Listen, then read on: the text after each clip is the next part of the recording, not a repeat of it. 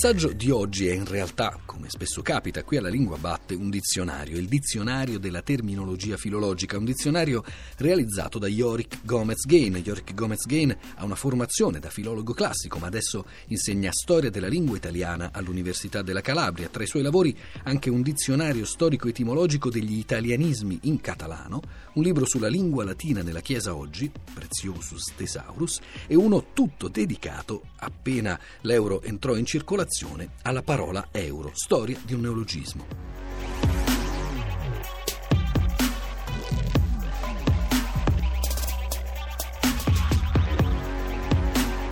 La terminologia filologica italiana è molto ricca, ha ricevuto apporti da numerose lingue, innanzitutto dal greco antico. E la parola stessa filologia deriva da filologia, cioè amore per le parole, dal verbo fileo, amare, e logos, parola. La maggior parte dei numerosi grecismi della filologia di oggi sono tecnicismi più tardi, cioè di epoca umanistica o moderna. C'è ad esempio l'archetipo, cioè il testo scritto da cui derivano tutti i testimoni della tradizione, o addirittura una parola un po' più difficile, la diascheuasi, ovvero l'edizione di un manoscritto. È però alla tradizione latina, soprattutto umanistica, che la terminologia filologica italiana ha attinto maggiormente, innanzitutto con numerosissimi latinismi adattati, come apparato critico, emendare, edizione critica, tradizione manoscritta e tanti altri. E, e, inoltre abbondanti latinismi non adattati, ossia codex unicus, cioè manoscritto che rappresenta l'unica testimonianza di un'opera, la lexio difficilior, cioè quella variante che tra due varianti è più rara e difficile e quindi ha più probabilità di essere quella autentica, o l'usus scribendi, cioè l'insieme delle caratteristiche di un autore chiamato in causa come criterio per stabilire una scelta editoriale. La filologia tedesca dell'Ottocento, con in prima fila Karl Lachmann e il suo metodo, diede un carattere di scientificità alla disciplina. I tedeschismi filologici in italiano ci sono, ma sono un po' nascosti, cioè sotto forma soprattutto di calchi semantici. Per esempio, la critica del testo ricalca la Textkritik tedesca o gli errori guida riproducono i Leitfehler, quindi tutti tecnicismi però adattati in italiano anche dalla Francia, che vanta filologi del calibro di Ave o Bédier, ci viene qualche parola, ad esempio il bon manuscrit, il manoscritto che risulta essere il più corretto e il più completo. Molte parole però sono nate proprio in italiano. Si pensi a termini come la recensione chiusa, teorizzata da Giorgio Pasquali, nella quale l'archetipo è ricostruibile sulla base solo dei rapporti tra i codici, ovvero la diffrazione, cioè una dispersione delle varianti testuali rispetto all'archetipo, una parola che Gianfranco Contini ha coniato ispirandosi alla fisica. I grandi assenti però dalla scena della terminologia filologica sono lo spagnolo e, incredibile a dirsi, la lingua inglese.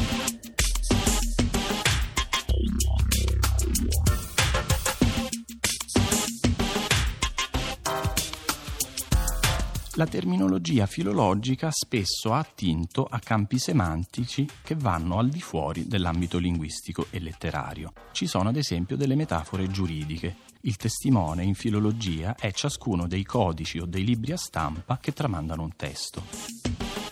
Questa persona è pronta a testimoniare. Conseguentemente l'editore critico è chiamato a scegliere tra più varianti tramite il suo judicium, vale a dire il suo giudizio, come se fosse un giudice. Abbondante è anche l'uso del campo semantico botanico e genealogico familiare. Andiamo dall'albero genealogico o semplicemente albero, cioè schema in cui sono rappresentati i rapporti tra i testimoni, arrivando a parole riferite ai rapporti tra i testimoni come parentela o l'aggettivo imparentato e relativi capostipite, antenato, genitore, figlio e tanto altro ancora. Nella terminologia filologica non mancano alcune contraddizioni, come ad esempio nel caso di antigrafo, che come sostantivo può indicare due cose totalmente opposte, cioè sia il modello da cui si trascrive, sia la copia che è stata trascritta. Attenzione inoltre ai falsi amici, come il Codex Descriptus, che non è un codice descritto o spiegato, bensì un codice semplicemente ricopiato. Interessanti anche i casi in cui sono stati tecnicizzati verbi comunissimi come dare, avere e leggere che in filologia vogliono dire, in riferimento ai testimoni, presentare come lezione. Dare, avere, leggere. Illustrano bene il pathos del lavoro filologico espressioni quali locus desperatus, ovvero il passo di un testo in cui si è persa addirittura la speranza di poter trovare una soluzione possibile, una correzione possibile, e la relativa crux desperationis, cioè croce della disperazione, ovvero un segno grafico a forma di croce usato per indicare un passo considerato insanabile.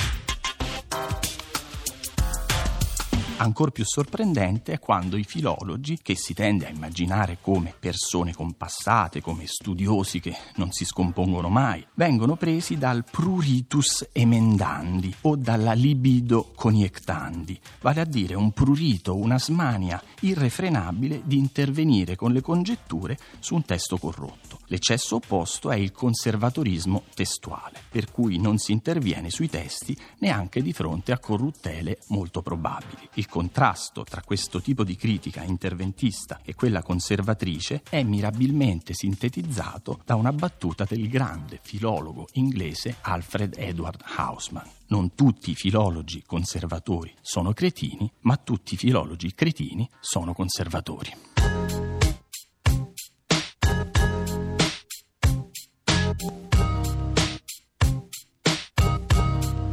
Tra la filologia e l'etimologia ci sono diverse affinità. Entrambe le discipline mirano a raggiungere uno stadio originario, diciamo così. La filologia, l'originale di un testo alterato dalle trasmissioni testuali che sono avvenute nel corso del tempo. L'etimologia, la forma e il significato originari di una parola alterata dal tempo. Filologia ed etimologia sono accomunate da un metodo. Entrambe hanno come presupposto da rispettare la raccolta dei materiali documentari. Non c'è edizione critica politica che possa prescindere dalla collazione, cioè dal confronto di tutti o, quantomeno dai più antichi testimoni di un testo, un procedimento che tecnicamente si chiama la recensio, e allo stesso modo un'etimologia non può fare a meno della raccolta di tutte le forme italiane o dialettali relative al vocabolo locuzione oggetto dello studio.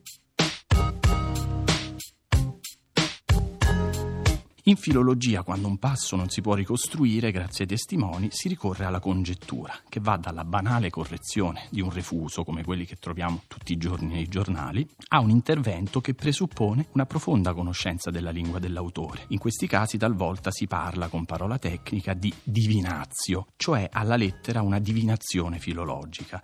In etimologia, quando una base non risulta attestata, la si ricostruisce premettendo alla base un asterisco. Per esempio, in latino non è attestato passare, ma in base agli esiti spagnolo e italiano passar e passare, dobbiamo ricostruire questo passare in latino. Quando le norme dell'evoluzione fonetica però in etimologia non permettono di ricostruire la base, anche lì è necessario da parte dell'etimologo un colpo di intuito.